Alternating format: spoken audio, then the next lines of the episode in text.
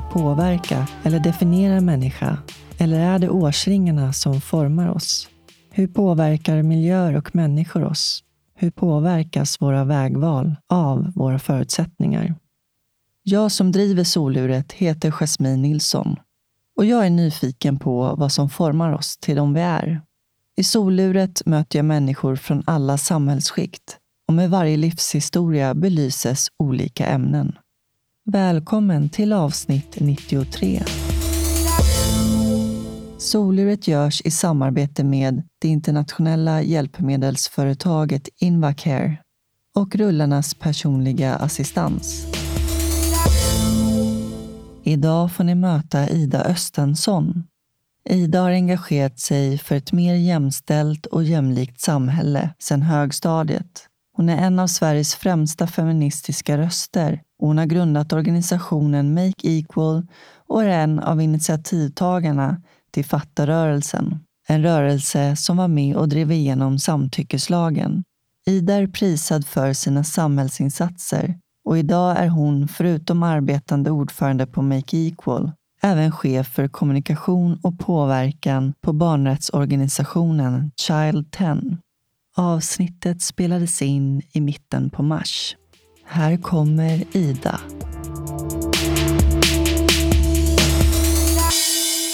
Jag är så glad över att vi fick till det. Välkommen till soluret. Tack.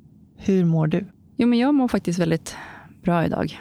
Mm. Trots 19 uppvak i natt. Men eh, Åh, jag, ja, nej, jag vet inte om det var 19, men för många. Eh, jag är föräldraledig just nu och jobbar en dag i veckan. Och det är den här dagen. Så det känns väldigt lyxigt att få sitta med en annan vuxen och bara ah, vara i mig. Mm. Ja, härligt att du känner så. Mm. Hur har din dag varit fram tills nu?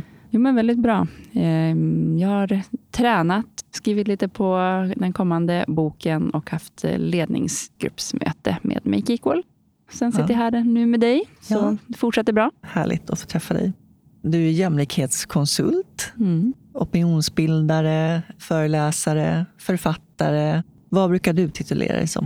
Eh, men jag, är, jag brukar köra det enklaste nästan titlar vart jag jobbar. Alltså jag är eh, ordförande och grundare av Make Equal. Mina fredagar är arvoderad ordförande för Make Equal. Och sen så eh, när jag inte är föräldraledig så jobbar jag som chef för kommunikation och påverkan på eh, stiftelsen Child 10 som jobbar för att eliminera människohandel och andra former av kommersiell sexuell exploatering av barn. Eh, men ja, absolut, jag är opinionsbildare och jag är mamma och medmänniska och eh, vän och feminist och massa saker också, om man ska ta sådana termer. Vad är det för bok du skriver på nu? Nu skriver jag en bok om typ jämställdhetshacks på jobbet och i hemmet. Alltså jag har skrivit en Allt vi inte pratar om. Den riktade sig till killar och män om att börja tänka inåt och eh, ta itu med saker och prata med andra om de sakerna så att det inte kommer ut i form av destruktiva saker. Nu har vi gått vidare till att så vi måste också börja göra den här förändringen. Vi kan inte bara prata om det. Den boken kommer rikta sig till alla oavsett kön. Så. Spännande. Mm, jag skriver den tillsammans med samma kille som jag skrev förra boken med, Tor Rutgersson, Ja, okej. som också är författare. Hur är det? Hur är skrivandeprocessen?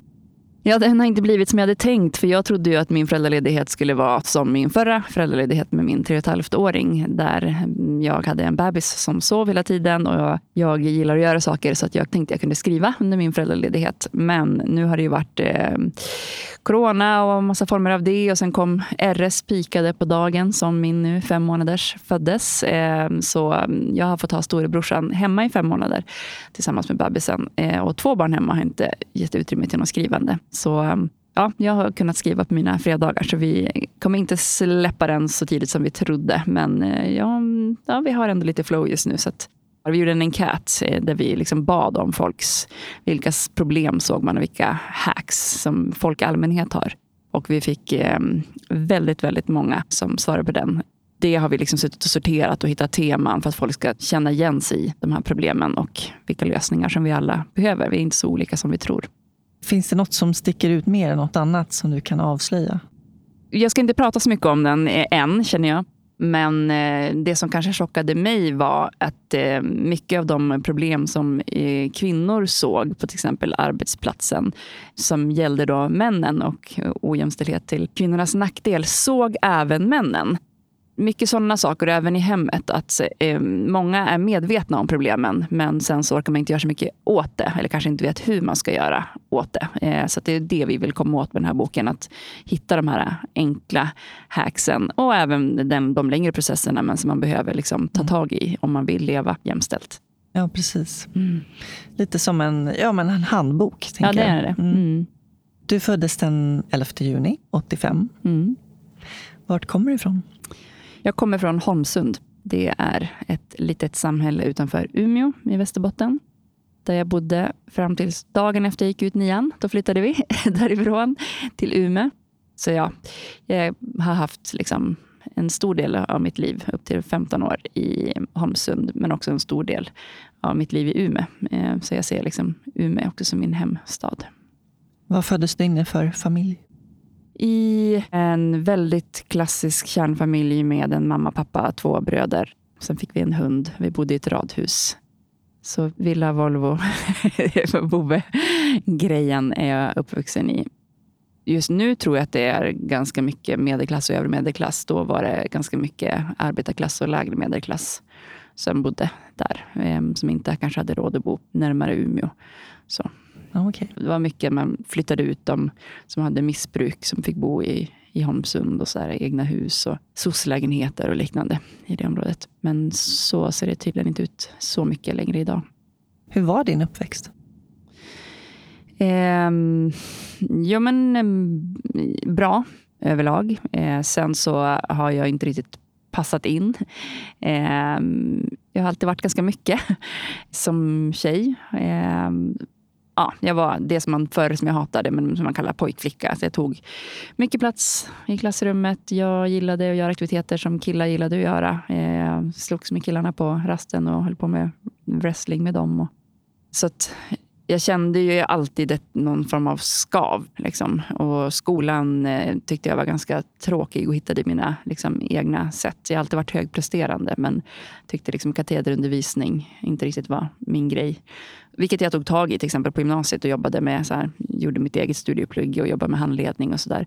Och de saker som jag upplevde jag inte var bra. Alltså på högstadiet startade jag en jämställdhetsgrupp mot saker som jag tyckte var fel där. Så att jag har ändå använt den här kraften att ta tag i saker som jag själv tyckte inte eh, var så bra i, i mitt liv. Att skapa förändring för mig men också för andra. Högpresterandet, var kommer det ifrån tror du?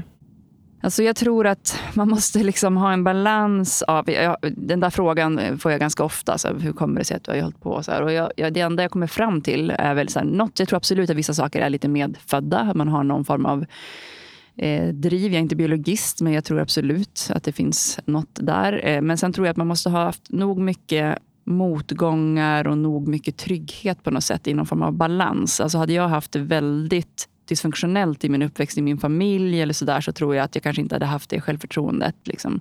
Hade jag passat in i alla rum och inte känt något motstånd mot mig, min person, min identitet och så vidare så tror jag inte att jag hade kommit in och börjat göra förändring. Men jag tror att det är den kombinationen. Liksom. Mm. Ja, det är en intressant analys mm. faktiskt.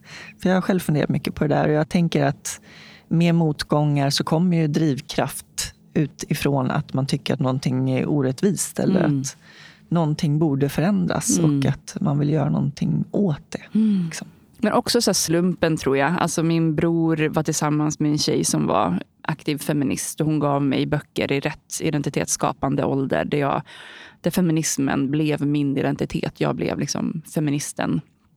I Holmsund fanns typ ingen annan uttalad så. Eh, Vad kom med det då? Vad kom med det? Oj, mm. ja, jättemycket skit. Alltså varje gång jag gick in i kaféet på skolan så satte de på kvinna hora med kristet utseende. Och det stod liksom raka dig och använd deodorant på mitt eh, skåp på, när jag kom till skolan en dag. och liksom mycket, mycket sånt. Men en längtan tror jag också till något annat. Jag, hade alltid, jag kände ju hela tiden att så här, Holmsund är för litet. Och jag kommer ihåg när jag började redan på högstadiet, så fort jag fick mina föräldrar började jag åka in till stan och träffa kompisar där. Och hur jag blev liksom upptryckt i busskuren med de jag hade hängt med helgen innan jag fick åka iväg och typ tror att du är bättre än oss. Eller varför åker du härifrån? Vad ska du göra i stan? Typ, du är en Holmsundare. Alltså, mycket den här känslan av att jag vill, jag vill vidare härifrån. Så mm. kvävd. Tror jag det. Mm. Man får uppleva det. Mm. Det är ju hemskt att vara med om något sånt. Eh, man blir väldigt utsatt. Mm. Samtidigt som jag hade det så hade jag så här, äh, skogen bakom hörnet. Jag kunde ut och åka längdskidor. Jag hade kompisar, kanske inte som var feminister som delade många saker, men jag hade ändå människor att vara med. Jag hade min familj och min släkt. och jag hade liksom vissa lärare som kunde se mig och hjälpa mig. Så, så att jag, jag menar, det, det, var både och. Det går inte att säga svart och vitt. Att, så här, jag tror jag hade ju ändå en trygg uppväxt. Sen har jag gått igenom saker som övergrepp av en tränare i barndomen. Alltså sådana trauman som såklart påverkar. Eh, men, men spelplanen, om man ska rita upp den, så har jag liksom inte haft det så här tufft ekonomiskt. Eller jag har inte blivit utsatt för eh, rasism. Eller jag har liksom inte haft, jag har ändå varit väldigt mycket norm på många sätt. Förutom att jag inte passade in i liksom den stereotypa tjejrollen helt enkelt.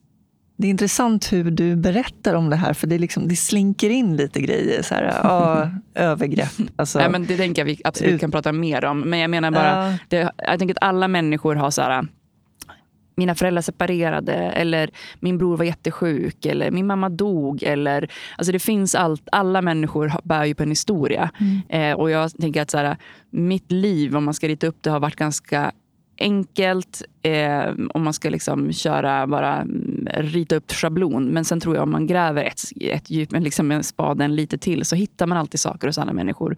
Och jag menar, trots att jag har haft det bra i min uppväxt så finns det eh, saker som jag tror har format vad jag gör och vem jag är. Mm. Jag tänkte på det du sa, det här med pojk-flicka. Det är ett förlegat begrepp. Mm. Eh, och det här med att man uttrycker det så att jag tog mycket plats. Mm.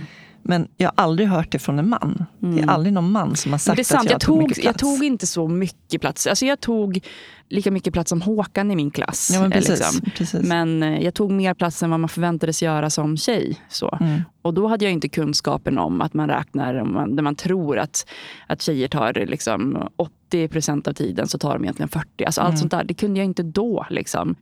Så att jag, jag såg ju på mig själv som en som tog mycket plats. Jag var, bestämde mig alltid för att typ, idag ska jag vara tyst. Idag ska jag inte hålla på och liksom lägga mig i. Och, men jag, redan på lågstadiet så fröken sa nu ska ni alla säga vad ni inte vill bli kallade.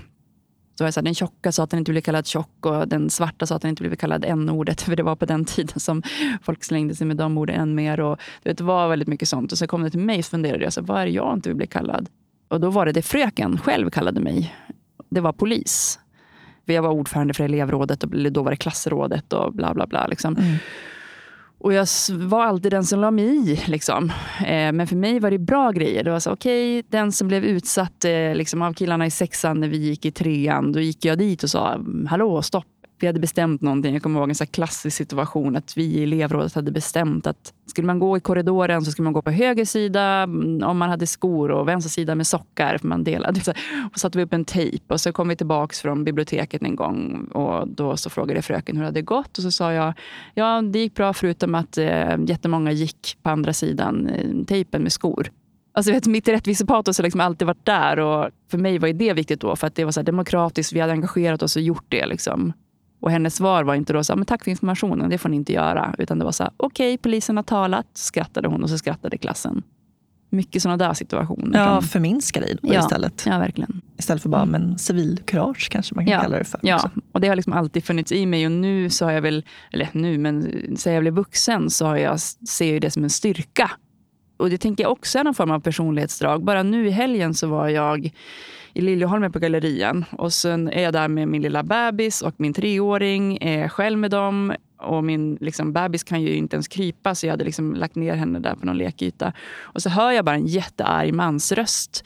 Eh, och sen en liksom lågmäld tjejröst som bara säger men ursäkta, nej men jag menade inte att så. Och han började skrika och höja rösten. Och jag, det reflexmässigt, liksom, trots att mina barn är där, och vände jag mig om och bara sa ursäkta mig, vad är det som händer här? Och ställde mig emellan. Och liksom, och alla andra, efter allt var klart och han, vakter kom och tog ut honom, och jätteaggressiv rasistgubbe. Liksom så kommer alla de andra vuxna fram och bara, ja men vad bra att du agerade så fort och sa till. Och det är ingenting jag tänkte, ska jag agera nu eller inte? Utan det är så här, det har alltid varit en ryggradsreflex. Och mm. nu så är jag stolt över den och tycker att fler borde öva på den. Liksom. Mm. Men det var länge jag kände att det var en curse. Liksom, för att jag inte, den var inte uppskattad så. Ja, det blir ju att du kväver dig själv på något mm. sätt. Begränsar dig själv. Mm. Din personlighet och mm. den du är som människa. Liksom. Ja. Vad tror du att det där civilkuraget kommer ifrån och din starka rättspatos? Ja, men det, och det är det jag menar, den här blandningen på något sätt. Eh, men också någonstans eh, att vi har olika ryggradsreflexer, typ biologiskt. Jag kan inte komma på något annat. Mm. För jag blir alltid lika förvånad. Vad är det som gör att folk inte agerar? Sen är det såklart massa privilegier. Att jag var inte rädd på samma sätt som jag tror som hon som stod där som hade liksom sjal och som var icke-vit. Och så här. Jag tror att det var en annan hotbild mot henne än mig och jag kan använda de privilegierna. Jag kanske inte hade vågat det om jag var i en annan mm. normposition. Men Sen tror jag också att det är en personlighets... Någonting. Jag, kan inte, jag har liksom inte övat på det. Jag har inte blivit jättepeppad på det hemifrån. Utan det har varit lite tvärtom. Så här när vi var i Spanien med min mamma och pappa så helt plötsligt så försvann jag mamma. Och så här, när jag kom tillbaka, så, vad gjorde du? Så här, men det var en kvinna som stod och grät. Så jag stod och gick fram och frågade. Så här. Och för min mamma var det så stort. Hon bara, vadå, gick du fram till henne för att hon grät? Så Och så var hon jättestolt, men för henne skulle hon aldrig göra det. Utan så här, folk mind their own business på något sätt. Mm. Så det är inte att de har peppat och visat vägen, att så här ska man göra. Liksom, heller. Jag vet inte riktigt. Hur gick det i skolan och vad var dina intressen? Ja, men skolan gick bra, eh, men jag la liksom också tid på det. Jag pratade med min mamma nu bara för någon, ja, nu två veckor sedan kanske om det här. Att en gång när hon, när jag, jag flyttade hemifrån när jag var väldigt ung, för mina föräldrar flyttade ut till våran, vårt landställe. Så att när jag började gymnasiet flyttade jag hemifrån. Och hon sov över hos mig i natt. Och då var klockan mycket. Hon sa, nu går du och lägger dig. Jag, men jag provar imorgon, jag måste bara lära mig allting. Liksom. Och så var jag supertrött och så tror jag att jag typ började gråta. Eller något. Det är så här högpresterare. Liksom. Och då sa hon, men nu får du ge dig. Liksom. Du kommer få G. D, G godkänt. Kom och lägg dig. Så här. Och då så svarade jag med G, gråta. Alltså G, inte. Det, är liksom, det står inte för godkänt i min värld, det står för gråta. Typ. De har uppfostrat oss med att så här, enough is enough. De har liksom mer fått ta ner mig. Liksom. Dämpa liksom. Ja. Mm. Och kanske att den där dämpningen också gjort så jag ska visa er. Alltså, mm. Jag kan visst. Och att jag haft två äldre bröder som jag har velat impa på. De båda var liksom pluggisar som gick natur. Och liksom att jag på något sätt ville visa för dem att jag kunde vara duktig. Eller, men det är allt. Alltså på ett sätt kan ju skola ses som en tävling för att det är betyg. Liksom. Och i allt som har med tävling att göra så vill jag vinna och, mm. och vara bäst. Liksom. Så um, jag fick bra betyg. Men på gymnasiet så var det också att jag la mycket tid. Alltså jag hade typ 60 procent frånvaro från eh, klassrummet. Eh, men jag var också såklart då, elevrådsordförande och la jättemycket tid på så här, temadagar och tävla om att vår skola skulle bli bäst i Sverige på skoldemokrati. Och jag införde kurser om makt och kön och men höll på. Och jag och min rektor var liksom parhäst så att han fixade så jag fick CSN ändå. Och jag kunde gå och säga, okej okay, men nu har jag lärt mig. Alltså, det handlar om skolan är inte att man ska sitta i klassrummet utan jag ska nå betygskriterierna utifrån kursmålen. Liksom. Och jag kan se nu att Svenska C här har jag redan nått. Jag höll det här talet för alla elever på den dagen. Jag har skrivit de här, eh, jag är chefredaktör för skoltidningen och bla bla bla. Så jag har nått de här målen så att jag borde få MVG i det här i Svenska C. Typ, alltså jag, jag kuppade ganska mycket i skolsystemet och gjorde det på mitt sätt. Och att jag började jobba med lärarhandledning istället för katederundervisning. Och sen införde de faktiskt det på vår skola. Jag fick vara så ett provperson för att jobba på det sättet. Snacka om att kunna prata för sig. ja, men jag har alltid känt att jag velat göra det som mest intresserar mig. Hatade matte, eh, hatar fortfarande matte. Mm, men att sitta här. av liksom, på de lektionerna gick inte för mig. Så att jag sket i det till slut. Så sen mm. så tentade jag av det. Liksom, och sen la jag tiden på skoltidningen och elevrådet. Och vad gick du för inriktning på gymnasiet? Jag gick SAM-media, textbild och multimedia. Mm. Eh, nu finns inte sådana inriktningar kvar tror jag, eller den finns inte kvar i alla fall. Vi fick göra liksom hemsidor och radio och massa sådana där. Vi fotade mycket, jag hade ett eget fotolabb eh, hemma. Jag ville liksom utveckla det. Skatandet då, när kom det in i ditt liv? skatandet kom in när jag var 19-20. 20 kanske jag var. Ja. Och det hade jag ju drömt om hela mitt liv. Alltså, det var ju en del i det här att mina intressen inte riktigt matchade könet och samhället jag växte upp i. Men vi hade en skatelokal i källaren på vår eh, skola, högstadieskolan. Eh, och jag bara satt och drömde om att gå ner där. Men det var liksom inte en enda tjej någonsin som gick ner där. Eh, men jag klädde mig som en skatare och liksom var det som kallades för poser. Men jag vågade liksom inte ta steget. Men sen Eh, ja, det är en sån lång story, jag vet inte hur jag ska korta den. Men jag, efter gymnasiet så blev jag handplockad av kommunen att eh, starta en tjänst som hette ungdomsombud. Där jag jobbade på fritidsförvaltningen och skolförvaltningen. Och då jobbade jag med ungdomsråd. Och ett av de ungdomsråden skulle kämpa för att få en skatepark på sitt område. Och när de då hade ett event som jag var med arrangerade med dem eh, så hade de en yta. De hade byggt tillfälliga liksom, skatehinder. Och så fick alla politiker och ungdomar och alla som var där testa på att skata. Och då var det bara killar som gick upp på ytan. Och då var jag ändå 20 och så var jag så här, nej men vad fan nu, nu får det vara nog. liksom, jag har drömt om det här och det är inga tjejer som går upp här. Ska vi det här fortsätta? Det, var, det var inte bara i Holmsund, det här är överallt. Så då tog jag bara en bräda och började rulla och tyckte det var så kul och försökte peppa upp alla andra tjejer. Och sen skejtade hela den sommaren och lärde mig. Liksom. Eh, så då var det inte bara att jag var tjej och skejtade, det var också att jag var 20 år, vilket jag tycker är ungt idag. Men då sågs det som att jag var typ tant som ja. skejtade. um, och sen startade jag ju Skate Girl, um, där jag liksom organiserade uh, tjejer. För jag, ja, jag var helt uh, själv där i skatelokalen som tjej och det var så många som ville eh, komma dit. Och då visst förstod jag att i Stockholm så hade de så egna tider som en ingång för tjejer. Eh, och sen kunde man jobba för att mer integrerat skata ihop. Och sen så åkte jag runt mycket och träffade de få aktiva skatetjejerna som fanns i landet. Det var liksom en aktiv tjej i Göteborg, en i Malmö och en i Stockholm. Och vi, vi strugglade liksom med samma saker. Eh, så vi bestämde oss för att vi skulle starta en gemensam nationell förening som vi döpte till No Limit. Där vi samlade då de som var de bästa skateboardåkarna av kvinnligt kön i Sverige. Då arrangerade vi Sveriges första skate-turné för tjejer. Vi gjorde Sveriges första skatefilm med tjejer. Vi gjorde världens första utbyte mellan två kvinnliga skate-team, mellan två olika länder. Vi skrev en bok. Vi gjorde massa saker gemensamt och liksom lärde kan man säga, mellan varandra. Och det var faktiskt, nu har jag ju drivit Make Equal i över 12 år. Men det var där det började. För vi började ta fram metoder för hur kan man nå fler tjejer och andra underrepresenterade målgrupper och testade. Så, okay, men hur har ni gjort med förebilder i marknadsföring och hur funkar riktade satsningar och hur ska man tänka kring ekonomi? Och, så vi höll på med massa metoder. Så jag skrev till slut ner någon form av, som min hjärna alltid funkar, någon form av metod liksom, som jag kallade för jämställdhetseffekten. Och då började andra klubbar höra av sig och säga, men kan inte ni komma till vår parkourförening? Vi når inte heller tjejer och alla här är vita och hit och dit. och Så, här. så då gick, började jag liksom ja, men på min fritid gratis åka runt och så prata och föreläsa, typ, fast jag inte fattade att det var det jag gjorde.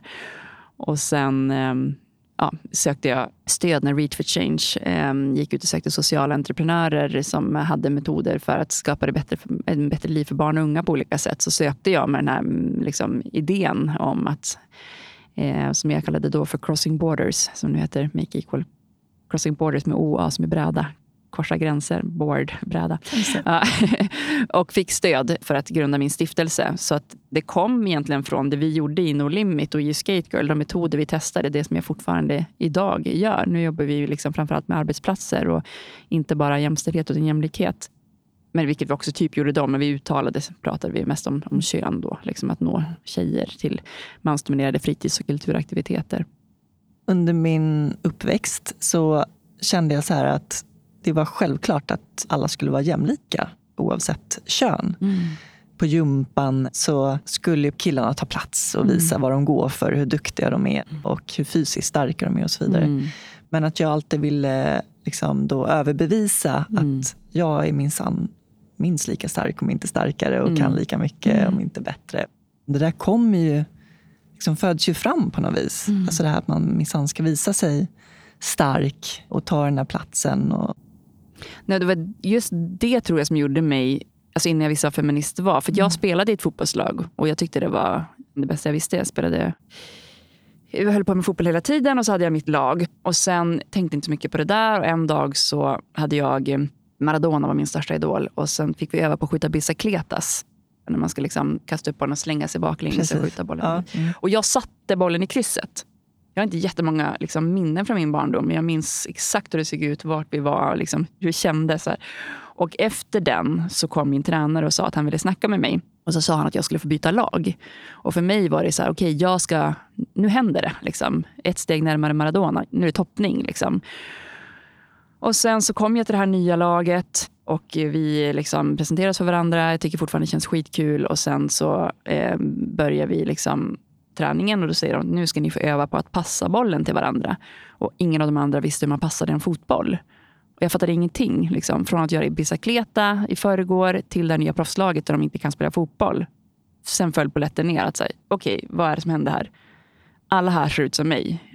Jag har alltså spelat i ett killag och nu blev jag förflyttad till ett tjejlag. För att nu startade det för första gången ett tjejlag här i Holmsund. Och då skulle jag som tjej spela i det laget. Och där var jag så här, jag fattade ingenting. För jag hade inte jämfört mig alltså med killarna innan. Utan jag var bara en fotbollsspelare med dem och en av de bättre i det laget. Mm. Så varför skulle jag flytta till ett nybörjarlag för att jag hade en snippa mellan benen? Alltså för mig var det helt... Jag fattar inte. Nej. Och det här var mellanstadiet. Mm. Ja, men det är som sån här grej också när man spelade brännboll till exempel. Mm. Så finns det här tjejträt. Ja. Platta. Platta. Mm. Eller armhävningar, tjejarmhävningar. Ja. Alltså det är så mycket ja. sådana små saker som ändå blir, liksom, mm. som präglar ju mm. alla. Ja, och hur är det upplagt? Liksom? Jag kommer ihåg när vi skulle ha Cooper-test. Hade ni också det? När man ska liksom, eh, jag tror att alla gör det under typ en viss årskurs. Jag tror det kanske var sexan. Man ska springa på tid. Mm. Och då så fick alla killar börja två minuter före tjejerna och sen skulle vi köra då efter. Så att inte, skulle killarna börja efter oss tänkte de att då kunde de springa ikapp oss. Mm. Och de ville liksom inte att man skulle sammanblanda kill och tjejtiderna. Men man tänkte att tjejerna kommer inte springa ikapp killarna. Men jag springer för att alla killar förutom en och då blev det så här äh, fel i tidtagningen. Och sånt. Alltså bara så här, hur man har byggt upp hela tiden. Man tror liksom att alla killar i årskurs sex kommer vara snabbare mm. än tjejerna. Typ. Alltså, det är mycket sånt där som jag var så här, varför kunde inte jag fått starta i startelvan? Nu behövde jag liksom korsa mellan alla snubbar och de försökte jävlas och blev arga och knuffade mig när jag sprang. Alltså, vet. Så mycket sånt där som man ser i efterhand som är så jävla sämst. Ja. ja, men verkligen. Man hoppas ju att det finns mer medvetenhet. Mm. Och det är det du jobbar mycket för. Mm. Att öka kunskapen i skolan också. Mm. Du nämnde då, i förbifarten kring en tränare och mm. eh, övergrepp. Mm. Vad handlade det om? Eh, men en vuxen person i, i en av mina lag, jag höll på med många sporter, som byggde väldigt starkt förtroende med mig. Det var den här vanliga grooming-grejen. Liksom. Och eh, det var under lång tid. Liksom först bara så här, vän och var där. Och jag tränade för mycket när jag var ung. Jag höll på med fotboll, innebandy och gymnastik. Och eh, han var mycket där. Och så här, hur mår du? Och min kropp var liksom, jag fick alltid benhinneinflammation. allt vad det var. Och han hjälpte. Och liksom. Sen blev jag lite äldre och då mm, var det mycket att han arrangerade liksom, fester för laget. Och, eh, jag var där och var yngst i det laget och eh, bjöds på sprit. Sen kunde alla gå ut utom jag, för att jag kunde inte resa hans det kom med mig. Eh, och liksom utnyttjade den situationen. Eh, och ehm, Ja, eh, jag vet att jag liksom redan efter första gången han gick över gränsen sa dagen efter att så här, jag tyckte inte att det där var okej. Okay. Och, um, men, han, ja, men han fortsatte det. Och framför allt eh, mycket när det var liksom alkohol eh, inblandat på olika sätt. Um, jag fattade inte riktigt, för jag trodde också utifrån det här uppbyggda, även om jag sa nej så var jag också typ förälskad i honom, trodde jag. Alltså det här var en, en människa som var över dubbelt så gammal som mig och i en maktposition. Alltså det är ju aldrig, mm. aldrig okej. Okay. Och samtidigt då jag var barn, jag var under 15. Um, ehm, och man är ju barn under 18 för övrigt. Men um, han eh, spelade mycket på att jag var mycket äldre än min ålder. Liksom. Så mogen? Ja, jag är så mogen. Och jag konfronterade honom eh, med lite olika omgångar. Första gången jag sa nej då efter första gången gick över gränsen, men sen fortsatte det på olika sätt. Och sen när jag eh, hade läst faktiskt om Patrik Sjöberg när han gick ut eh, med sin berättelse inom mm. idrotten. Satt på ett flyg och liksom läste om honom och så började jag tänka, så här, undrar om det här har hänt i någon av alla, vi hade spelat i många olika lag och mm. klubbar. Och så. undrar om det är någon som jag har tränat med. Liksom. För det skulle vara så här, jag kommer inte ihåg hur många i varje lag som skulle varit utsatta. Så här, vem skulle det kunna vara? Vilken mm. tränare? Så, så när jag började tänka tränarna så kom jag till den här mannen och så bara, ah, fan. Du vet, då bara, hela min kropp, jag bara började skaka och gråta på flyget. Alltså, det var som att jag inte hade förstått jag hade tidigare pratat om det ibland på fest med kompisar när man gjorde så här. Mm. Vem är den äldsta ni har haft sex med? Och typ sådana saker. Hey, över dubbelt så gammal. Att jag tyckte det var typ en cool grej. Tills det verkligen så här, polletten trillade ner. Att så här, shit, det där var ju liksom långtgående övergrepp under ganska lång tid som jag blev utsatt för. Mm. Och då... Ja, det finns många grejer i den där berättelsen. Men men jag konfronterade honom till slut i alla fall. Du gjorde det. Mm. Det är jäkligt starkt. Mm. Ja. Och han som många andra skyllde på väldigt mycket saker. Mm. Missbruk och att han inte mindes mycket. Och att vi hade en absolut speciell relation och att han inte kom ihåg riktigt så vad som hände. Och, ja. Men jag såg i alla fall till så att han inte längre befann sig i de rummen med barn. Och han hade inte fått barn. Och, och preskriptionstiden hade löpt ut redan. För det kom sig av att efter jag läste den här tidningen så skulle jag sitta i en panel tillsammans med så ordförande för fotbollsförbundet och massa olika inom idrotten. Ehm, och eh, temat var trygghet och inkludering eller någonting. Och en av frågorna eh, skulle handla om övergrepp. För det var då mycket debatt om det här Patrik Sjöbergs bok. Och då sa jag till moderatorn i försnacket när hon ringde att jag kommer inte vilja svara på den här frågan. För jag har precis förstått att jag själv har varit utsatt för det här. Så det ligger för nära och det är inte bearbetat. Så, så hoppa över mig när det kommer. Men då började en av de här gubbarna i panelen prata om att Jo, men för att komma åt det här så behöver vi se till så att eh, vi har unga kvinnliga extratränare som håller koll på de här äldre männen så att de inte går över gränsen. Eller att de inte frestas, eller vad fan han sa till och med. Och jag var verkligen så här, till slut så det var en stor publik, det tv-sändes, mina gamla chefer var i publiken. Så här, men jag bara helt släppte min professionella kostym och bara tog micken och bara så okej, okay, du vet. Jag hade berättat för min typ, kille och bästis om den här insikten som jag hade haft, typ inga fler. Men jag bara satte mig där på scen och berättade. Så här, jag har mm. varit utsatt för vi hade en kvinnlig extra tränare och hon var med första gången han utsatte mig eh, för ett övergrepp. Eller han kysste mig och hon råkade se det jag har noll blame till henne. Det är inte hennes ansvar. Du vet, jag bara började berätta om det här. Liksom. Och när jag kom hem var jag helt skakis. För ingen backade upp mig. Så någon annan kvinna från eh, Riksidrottsförbundet som var i panelen kom fram till mig efteråt och bara så här, Jag vill bara berätta för dig att det handlar om såna här samtal handlar om diskussion, inte agitation. Och liksom, alltså det var i vanliga fall när man sitter på paneler kommer folk fram till en och typ så här, gud vad bra du var. Så här, ingen vågade liksom närma sig mig. Och jag tror det var 2012 kanske det här hände så bodde jag som tur var med en um, psykologstudent. Så att när jag kom hem och bröt ihop och berättade för henne om det som hade hänt så satt hon bara och skrev ner allt jag sa. Så sa hon så här, ja, är du rädd för honom? Så jag tror att han skulle kunna göra något med dig? Så nej, jag är inte rädd mm. för honom. Så bara, nej, men hur skulle det kännas att konfrontera honom? Så hjälpte hon mig så att jag skrev ihop och så ringde jag bara upp honom och så sa jag så här, nu, nu vill jag att du ska vara tyst och lyssna bara tills jag är klar. Och så bara berättade jag och det är så, så sjukt, för det enda jag tog upp var saker som det fanns andra vittnen till eller dokumentation, olika saker som man inte kunde liksom, ljuga om. Liksom. Och han sa på slutet, så här, jag är så, så, så, han började gråta. Jag är så ledsen att det här är din upplevelse. Ja, precis.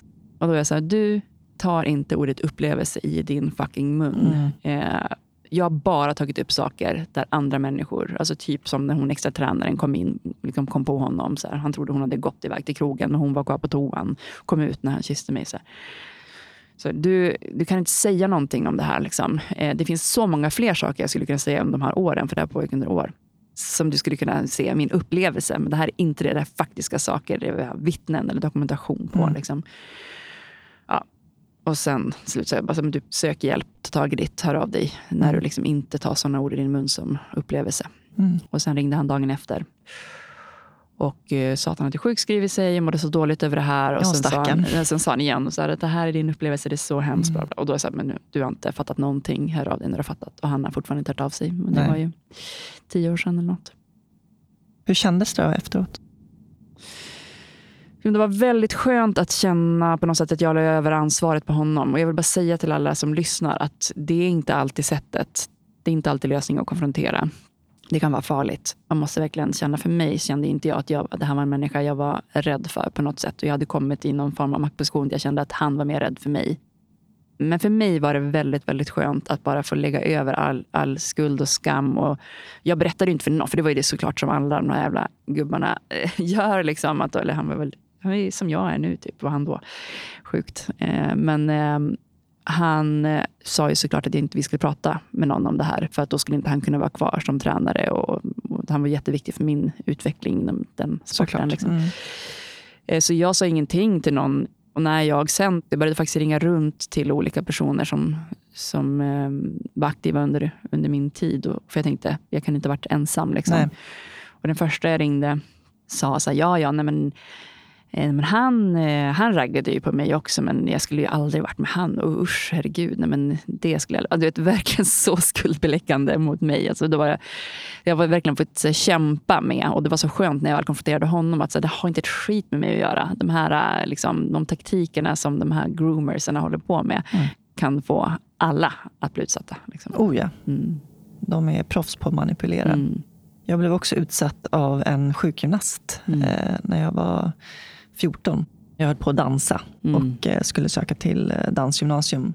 Men det var också där att han använde sin maktposition genom att säga att jag ska minsann göra dig till världens bästa dansare. Mm. Och han hade själv erfarenhet av att ha varit balettdansör på en opera och så vidare. Och eh, alla sa ju det också, han var den bästa.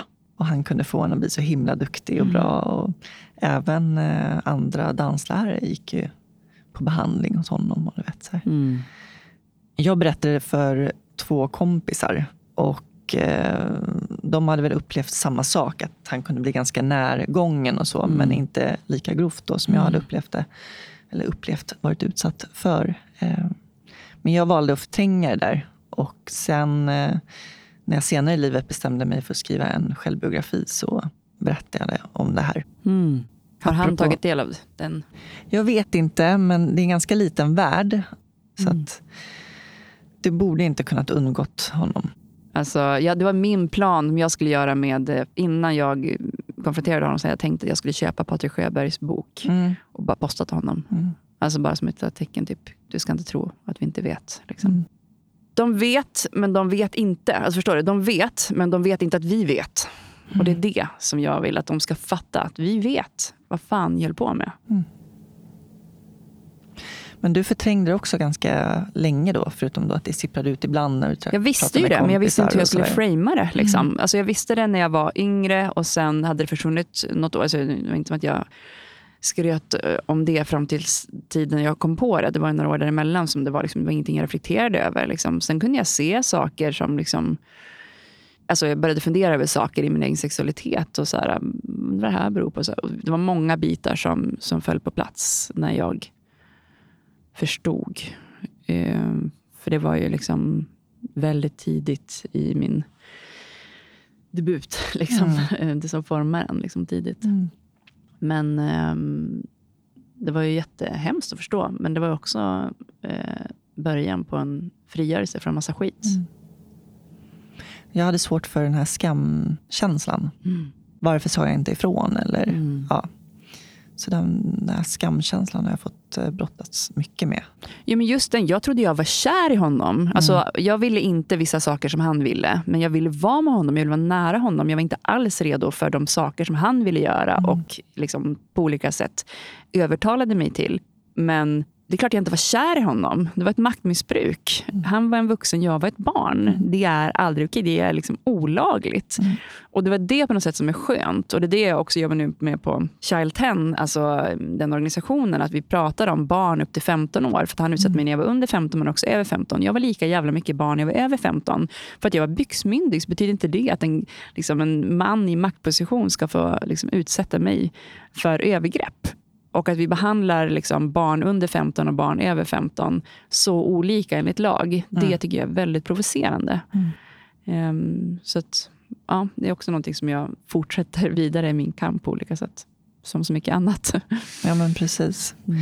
Och där kan du verkligen använda dig av dina erfarenheter. Ja, och så många. Alltså jag startade Mm. någon eh, hashtag, eller egentligen jag hade någon, gjorde en Insta-story, någon som skickade till mig om så här, den här normaliseringen som var på den tiden. Veckorevyn stod det typ så här, 14-åriga Ella berättar om min heta natt med Liam Gallagher. Men hur sjukt att det här var liksom på så här, första sidan Veckorevyn. Liksom. Mm.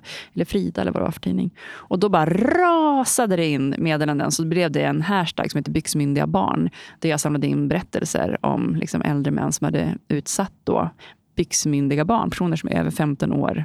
Som anses vara byxmyndiga men som är barn. Mm. Och vilket litet skydd den målgruppen byxmyndiga barn har. Pratar man om kommersiell sexuell exploatering som jag jobbar med då.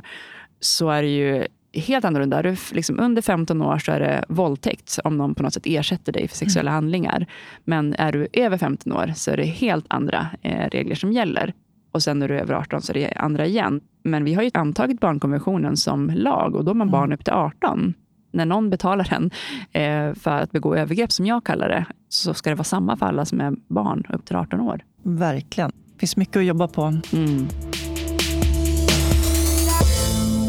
Nu tar vi en kort paus och ringer upp min samarbetspartner Invacare.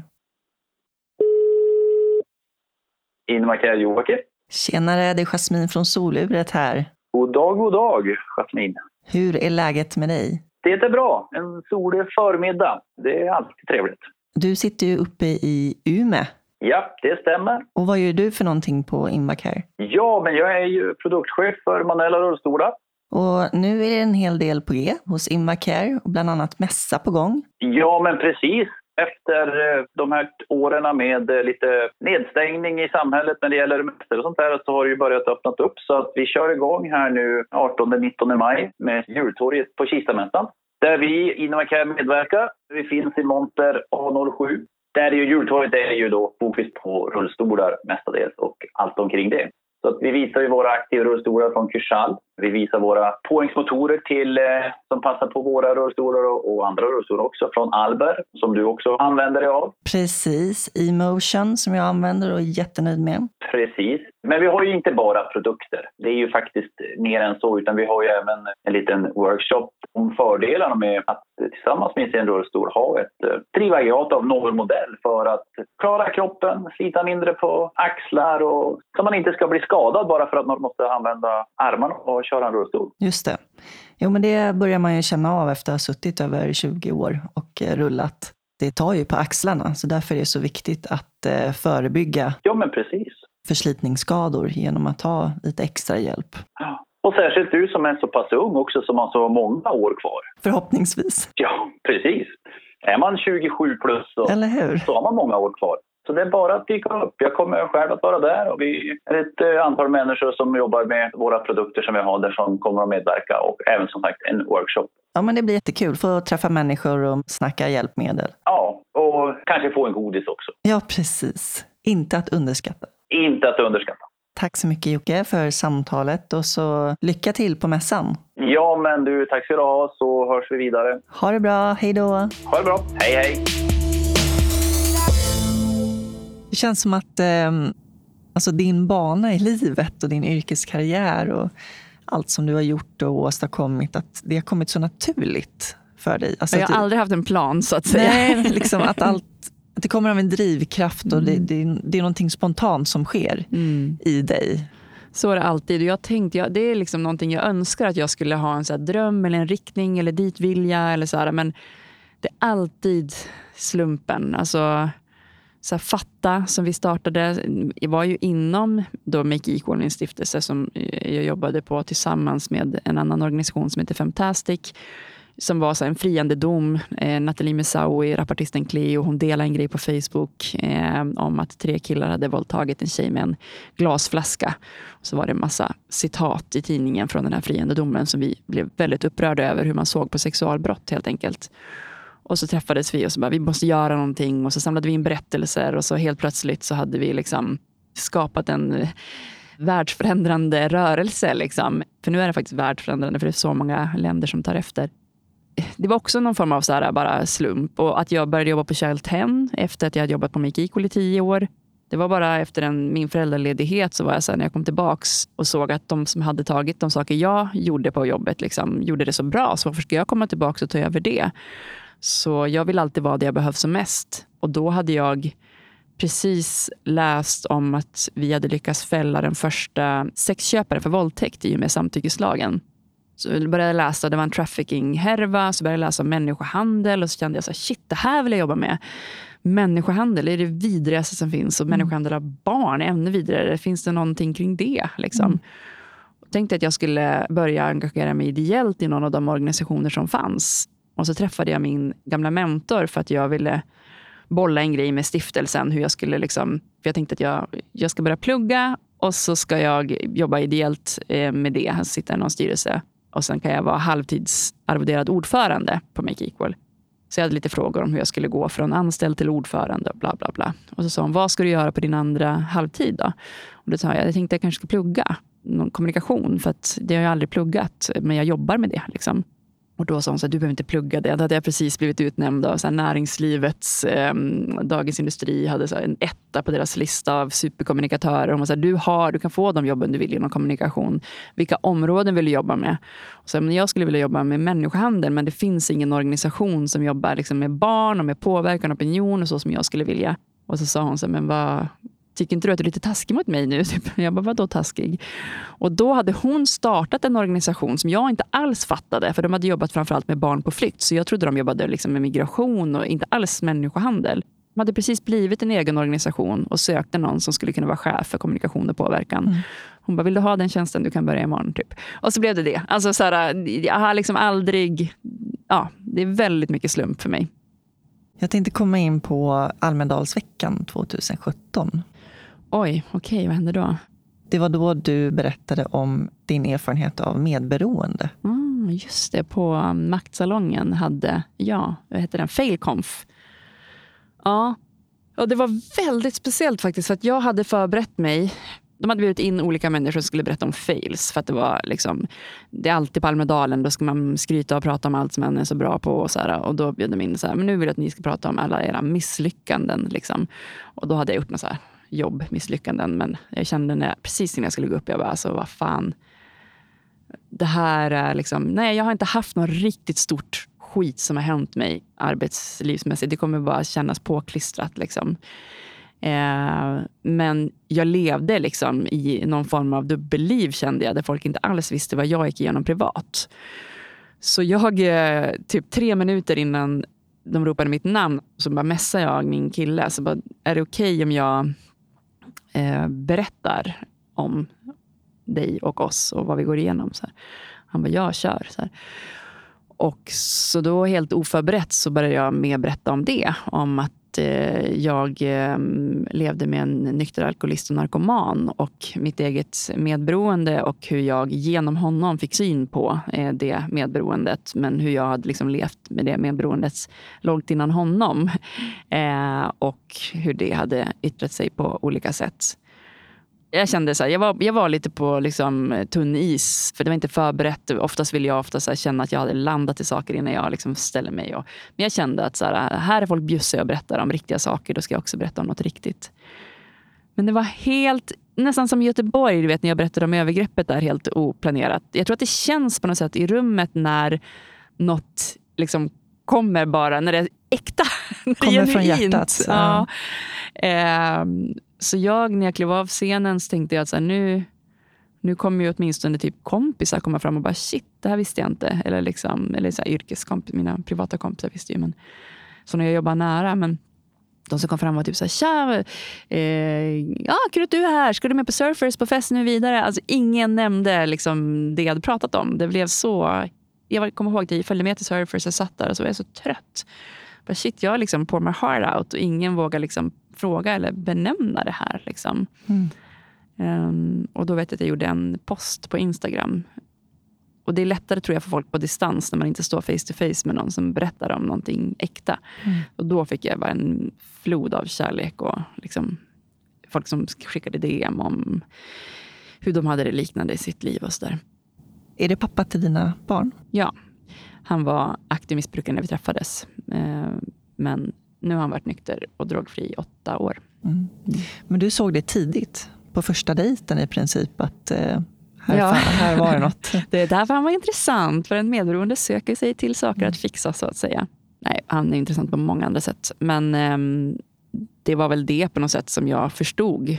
Första dejten när vi träffades så, så såg jag att det stod lite tomma ölglas när jag kom. Han hade kommit innan mig. Andra gången var det samma sak. Och då sa jag bara det. Så shit, typ, jag ser att du än en gång har kommit hit innan bestämd tid. Har du druckit några öl här och shots? Typ. Har du ett missbruk eller? Mm. Och han var väldigt ärlig. Absolut att det hade liksom blivit värre med på senare tid där innan vi träffades. Men eh, hans missbruk hade pågått långt innan och ingen hade konfronterat honom någonsin. Så han längtade väl nog bara efter att bli synad. Så han sa, ja det har jag nog. Men han köpte sig också tid och sa att så här, nej men det är inte alkoholist eller sådär men jag ska gå till alkoholkliniken och kolla upp hur många enheter jag vill dricka. Och så, här. så han började liksom i det och då var jag fortfarande kvar i relationen. Men han höll ju alla de där enheterna, de där programmen och så här, som han hade. Så då eh, lämnade jag honom faktiskt. Och eh, sen, eh, ja, long story men short story, att han, när vi väl varit ihop igen så fixade jag in honom på ett tolvstegsprogram. Och sen den dagen har inte han druckit. Men bara någon vecka senare så samma kompis till mig som jag fick in honom i programmet via sa till mig att nu ska du börja gå i ditt program. Och jag var så här, vadå mitt program? Jag har inga problem. Så jag bara, jo men du är ju extremt medberoende. Det enda vi har pratat om de senaste mm. gångerna vi har setts är allt kring alla människor runt dig som du ska försöka fixa. Och prata ingenting om dig och hur du mår och allt. Och du har ett extremt kontrollbehov. Så då gick jag till eh, ett tolvstegsprogram för medberoende. Det tog ganska lång tid på de mötena för mig att landa. För att när min kille hade blivit nykter och drogfri så var jag så här, äh, allt annat som jag försökte se och kontrollera. Så här, aha, men nu har han börjat köpa jättemycket vinyler och vad är det här för post? Och, uh, är det här skuldbrev? Har han ekonomiska problem? Och hur har, du vet, måste ta så mycket energi. Alltså. ja, verkligen. måste verkligen sluka upp en. Att... Ja, totalt. Um, så, så jag pratade bara om han och typ tills någon sa till mig att okej, okay, men du är inte här för att prata om han, du är här för att prata om dig. Mm. Så började jag äntligen lyssna på vad alla andra sa. Eh, och då bara, okej okay, just det, jag flydde Umeå för att jag typ åkte in på akutpsyk varje helg med någon ung tjej från Just Gate Girl som mådde dåligt.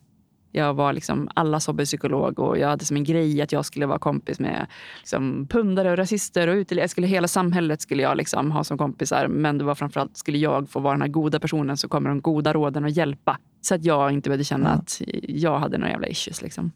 Då är det lättare att förtränga sådana saker som övergrepp och sånt för att man är bara alla andras problem hela tiden. Precis. Mm.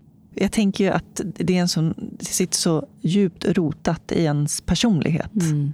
Att vara medberoende. Mm. Så jag tänker att det är väl ingenting man bara kan radera. Utan nej, nej. det handlar om att liksom hitta verktyg och, och lära sig att hantera. Det är ett handlingsprogram. Det är därför det är 12 steg. Man handlar i dem. Liksom, och man måste göra väldigt mycket förändring. Och det, man gör listor och liksom, man gottgörelser. Och man, man måste liksom ta tag i sin ryggsäck eh, och sina egna problem. inte andras problem. Eh, och förstå att man inte är heliga Maria eller allt vad de heter. Liksom.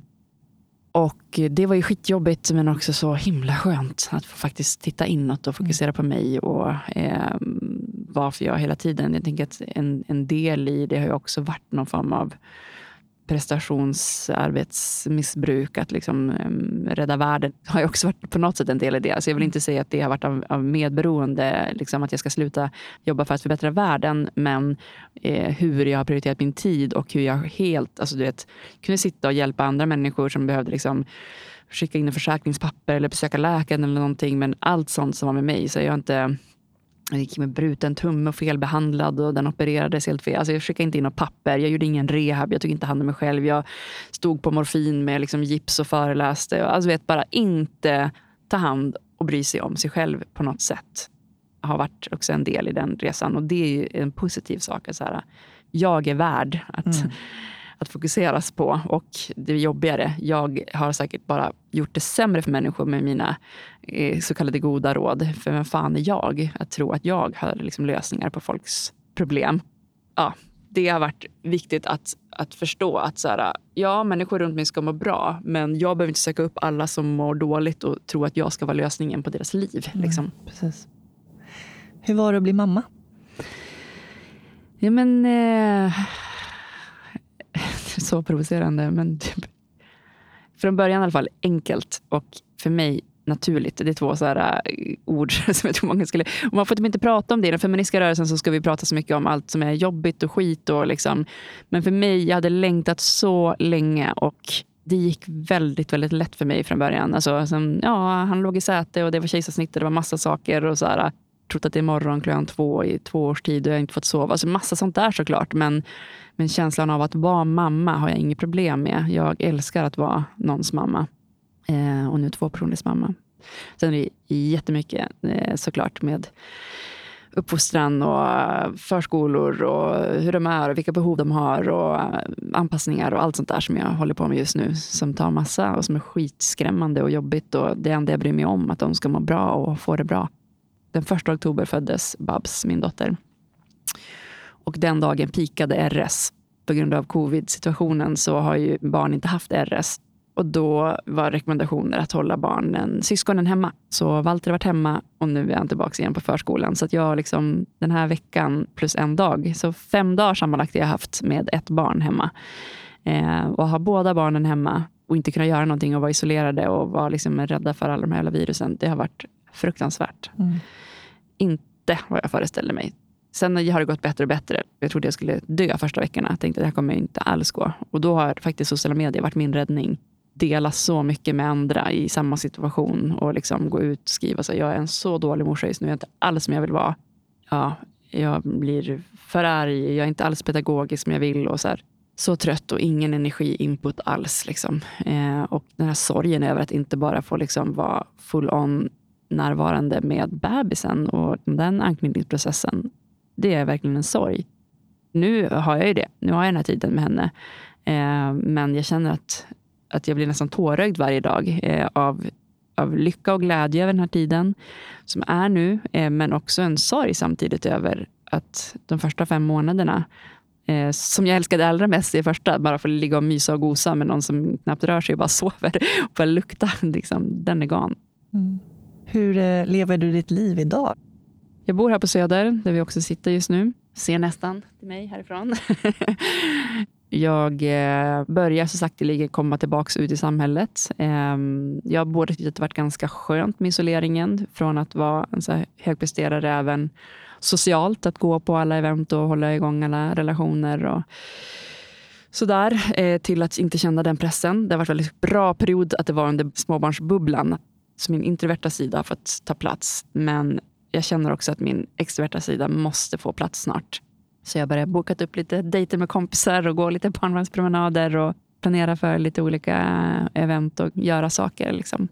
Jag längtar verkligen till det. Ehm, det är klart att det händer saker när man blir, när man blir mamma och när man går in i bubblan. Både det man gillar men också det jag inte gillar. Att så här, jag vill ändå behålla stora delar av mitt liv. Liksom.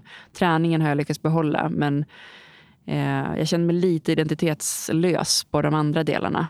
Och jobb har jag också ju haft kvar som tur var. Liksom. Eh, men jag, nu ska jag liksom stapplande ben tillbaka till den här andra människan som inte bara är mamma och, och jobba och träna. Mm. Vilka vänner finns kvar där ute? Vad var det vi ja, gjorde? Men jag tänkte att jag skulle komma in på de här filosofiska frågorna, de stora frågorna som jag ställer i slutet. Yes. Vad innebär det för dig att vara människa? Eh, det här är de enda frågorna jag hade faktiskt fått innan. Jag ska vara ärlig, när jag kollade på de här igår kväll. Eh, jag gör alltid så. Jag, kvällen innan, jag, vad ska jag göra imorgon? Just det. Och så kände jag, oj, oj, oj, jag är så icke-filosofisk lagd person. Och, eh, så jag sa, jag satt med min bonusdotter som är 20 och min eh, kille. Så bara så, men vad, vad innebär det att vara människa? Vilken stor fråga. Vad ska jag svara? Ehm, och då sa de, sluta vi kan inte ge dig svar på såna här frågor. Det är, så liksom, ofilosofiskt, då ska du inte vara med i en sån podd. Nej, men det är väl typ att leva x antal år och göra det bästa av det för mig själv och jorden. Så, bara, men, så kan du väl svara. Så, så svarar jag. Ja. Um, jag är väldigt så, ja men vi har x antal år här på jorden och då vill jag göra, liksom, hitta en balans för mig själv och tycker också att vi har ett ansvar för att göra det vi kan för alla andra och för vår planet samtidigt. Tror du på ett liv efter detta? Jag håller på med min son hela tiden. Han vill bara prata om döden just nu. Och Då pratar jag om att kroppen hamnar i marken och själen kommer upp till himlen. Och så pratar vi om alla själar som finns där. Som min farmor, och farfar, och mormor, morfar och kompisar som har dött och sånt där. Men eh, och jag vill tro på det. Jag vill verkligen tro på det. Och som vi pratade om också med det här med liksom högre makt och liksom andlighet och så som jag har jobbat med i programmet. Men jag var faktiskt eh, religiös. Jag är uppvuxen i ett ateistiskt hem. Mm. För att de var uppvuxna i eh, liksom väldigt religiösa hem. Så okay. de slog sig fria. Så att jag inte döpt eller någonting, men jag bestämde mig i högstadiet för att eh, vuxendöpa mig och konfirmera mig mot mm. liksom, mina föräldrars inrådan. Och så. Och åkte mycket på kristna läger och sökte mycket Gud. Eh, inom kristendomen och bara kände att jag inte nådde fram alls. Alltså mina kompisar som var religiösa på de här lägren som liksom pratade med Gud och kände den här tryggheten och kommunikationen. Och, ja, men jag var också inom frikyrkorörelsen där de talade i tungor, föll i Guds namn. Alltså för mig var det som att jag var så här, finns det en gud så är hen fascist som väljer ut vem hen har kontakt med typ, och ger dialog och stöd och styrka till. Liksom. It's not me. Um, men så jag är fortfarande i det där. Alltså jag, I och med teaterprogrammet så har jag absolut hittat till någon känsla av att det finns något större. Ehm, men jag är inte där att jag faktiskt tror på ett liv. Liksom, varken reinkarnation eller liksom någon, något i himmelen eller vad det nu är, de olika religionerna. Men jag önskar det. Så jag hoppas att jag innan jag dör kan känna mig lika trygg som min farmor som bara längtade till att få komma upp till himlen och liksom möta sin man och dansa och skratta och sjunga och ha det bra. Liksom. Vad fint. Nej, jag har verkligen dödsångest. Jag vill inte att någon ska dö, jag vill inte dö. För för mig är det bara svart efter det här. Det, den känslan är inget kul. Liksom. Mm. När känner du dig fri? Men just nu är det när jag är hemma själv med Babs, min dotter. Och vi bara liksom, ingen plan för dagen och bara så här, nu, nu är det bara jag och hon och vi är här och nu och jag har inga krav på mig. Eh, och jag får bara gosa och lukta mm. på bebisdoft. Jag känner mig ja. så fri. Babs är ditt smeknamn eller? Ja, hon heter Bajs, men vi kallar henne för Babs. nej, nej, hon heter Babs. jag bestämmer mig för att säga det till alla som frågar nu. Hon heter Babs. Okay. Jag tycker att det är det gulligaste namnet på ett barn och ett rivet namn för en vuxen. Hur kom du på det? Eller jag lyssnade faktiskt på um, P3 och mm. då är det en, en som pratar där som heter Babs. Och ni hörde det. Vi höll på med massa olika namn, kom inte överens. Och när jag hörde så, okej okay, nu är det ingen diskussion det här namnet blir det, det coolaste, finaste namnet ja, jag har hört. Ja. Det är jättecoolt. Jag håller med. Mm. När känner du dig sårbar? Ja, gud. Just nu känner jag mig sårbar typ hela tiden. Eh, jag gråter till allt. Och det är skönt, för att jag är inte särskilt så här, um, sårbar på så sätt att jag är gråt, nära till gråtmild. Eller liksom, jag har ganska mycket tror jag, så här, rustning, jag är lättare till ilska liksom, när jag är sårbar. Men just nu är jag nära till gråten. Jag tror att det är liksom hormoner och graviditet och, och amning och sånt där. Mm. Eh, så jag eh, släpper ut det hela tiden. Jag kan inte knappt se något, varken fint eller hemskt på tv. Och så krig, allting som är nu. Alltså jag, det, är liksom, det är too much för mina hormoner. Annars tror jag att min sårbarhet är i konflikt. Eh, och det låter kanske konstigt när man jobbar med liksom, allt jag gör som opinionsbildare och påverkan är ju någonstans skapar ju konflikt. Eh, men, och någonstans kanske jag också har liksom gått igång lite på den där rädslan, känna att jag lever. Liksom. Men eh, både privat och professionellt så tycker jag att det är jobbigt. Alltså. Eh, även om jag är en ganska konfliktfylld person mm. så känner jag mig väldigt sårbar då. Och har tagit till ilska mycket och fått jobba mycket med det. Att känna andra affektkänslor. Jag tänker också att många gånger så, jag menar det upplevs ju som en väldigt eh, självsäker och stark mm. person. Vad nu stark är för någonting. Mm. Det hänger också mycket ihop med integritet. Mm. Ibland så ja, vill man inte avslöja sin sårbarhet. Nej. Utan då använder man eh, andra metoder mm. liksom, för att lägga locket på. Mm. Men det kämpar jag med nu och det tror jag min partner stör sig med allra mest på mig. Att, så här, att erkänna att jag har fel, att inte argumentera för min sak hela tiden. Alltså på tal om konflikt i det, i det lilla. Liksom. Att, så här, men upp med händerna bara. Liksom. Backa, sig förlåt. Land, alltså, du, vet, du behöver inte, behöver inte försvara dig. Jag sa bara, snälla kan du stänga skåpluckorna? Du behöver liksom inte säga att du bara glömde det idag, för du gjorde inte bara det idag. Alltså, i, sådana saker, att jag, jag har svårt att bli tillsagd och liksom mm. kritiserad. Sen är det såklart olika. Jag är jättevan att bli, liksom, när sådana som inte alls tycker lika som i det politiska, så Nej, är det en del av spelet och det kan jag nästan gå igång på. Liksom. Men när meningsfränder eller folk i min närhet. Liksom, om någon säger att du, jag skulle behöva prata med dig om en sak. Det finns inget värre än den meningen. Alltså, jag känner mig så jävla sårbar. Bara, vad fan kommer nu? Ja. Det är lite så här, vad har jag gjort nu-känslan. Ja. Mm. Jag tror att det handlar så mycket också om att jag har så haft och har så höga krav på mig själv. Att liksom mm. leva som jag lär och försöka göra det bästa alla situationer. Och vi gjorde något test med jobbet, har gjort flera år i rad, sån personlighetstest. Och då en rangordning kring ens person. Och jag har varenda, allt förändras förutom en sak och det är nummer ett. Och det är ärlighet. Och det är så här, de säger jag är så ärlig. De är minst ärliga. Men, men någonstans så fattar man inte frågorna när det görs. Utan så här, jag värderar det så mycket. Och någonstans då tror jag att i men jag har ju varit ärlig, jag har ju försökt mitt bästa att bli någon sorts försvar istället för att säga, men du är mänsklig som alla andra, det spelar ingen roll om du menade det. Liksom. Det här landade mm. fel, det här blev inte bra. I ditt liksom. Mm. Hur tar du kritik? Alltså, kan du ändå känna att du kan ta det? Eller Sårar det dig någon gång? Sådär, att du... men alltså, jag tror absolut jag blir, eh, jag blir sårad och jag blir rädd. För jag blir rädd framför allt tror jag. Liksom. Eh, och sen så har den tidigare och fortfarande ibland kan den omvandlas till liksom, ilska i mig. Men jag blir mycket bättre på att inte agera ut på den känslan. Eh, och att jag har också kommit till många gånger en känsla av att ta det mm. och att acceptera att jag gjorde fel och inte gå in i något försvar och gå in i den sårbara delen i mig. Bara så här, okej, okay, då gör vi det bättre nu. Liksom. Eh, det måste man. Alltså jag leder också verksamheter och jag har familj och jag har barn. Och alltså, jag vill, alltså, typ i föräldraskapet, alltså min kille sa till mig innan vi fick barn, men han har ju då en 20-åring som är min bonusdotter, att han sa att att vara förälder det är liksom att jobba med skademinimering. Det är bara förvänta sig att barnet kommer komma och säga typ du gjorde det här och det här och det här och här fel. Och det får man bara tänka sig, jag kommer göra så mycket fel. Jag ska försöka göra så lite fel som möjligt. Det är liksom utgångspunkten. Mm. Och det vill jag verkligen vara i. Att kunna vara den föräldern som bara säger, jag utgår från att jag kommer göra så mycket fel. Mm. Jag kan inte vara perfekt och jag kommer vara redo den dagen du kommer med kritik och bara liksom se och ta in och höra och be om förlåt. Vad drömmer du om? Men nu drömmer jag nog, eh, det var också så här, ja, i det stora, det är det klyschigaste ever, men jag är på någon sån plats, det här skrattade också min kille bonusdotter åt. Jag bara, men vadå, det är ju så. Jag drömmer om ett jämlikt samhälle och då kan det inte finnas krig och allt skit. Liksom. Och i det lilla så vill jag bara att alla ska vara friska. Så bara, du kan inte svara så, det är det plattaste. Så bara, drömmer du inget om dig själv? Vill du inte resa någonstans? Jag bara, nej. Och det är, väl så, det är väl deppigt på något sätt. Så på något sätt så drömmer jag väl att jag vill ha tillbaks drömmarna. Alltså, mm. Jag vill ha tillbaks att ha drömmar om mig själv och i det lilla. Liksom. Att titta tillbaks till liksom, vänskaper och socialt umgänge och ha stora middagar hemma och sådana saker. Jag har några antingen eller-frågor. Mm. Kaffe eller te? Kaffe. Stad eller landsbygd? Måste jag vara kompon. Men ja, framförallt är jag ju stad, så jag har ju valt så stad. Mm. Bok eller film? Film. Kött eller grönsaker? Grönsaker. Planering eller spontanitet? Spontanitet. Se eller höra? Det är den svåraste alltså. Jag har typ aldrig kunnat svara på den. Men eh, höra. Mm. Ja, höra. Lyssna eller prata? Okej, den är lika svår.